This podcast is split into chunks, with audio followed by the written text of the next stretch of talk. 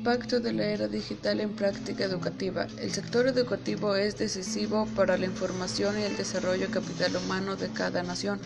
ya que permite trabajar en la innovación para lograr un crecimiento sostenible. Según datos del Instituto Nacional de Estadística, Geografía e Informática de los mexicanos que asisten actualmente a la escuela, 56% utiliza Internet y 69% usa o ha empleado una computadora en el último año. La importancia del manejo de la tecnología de la información y la comunicación en el contexto actual es crucial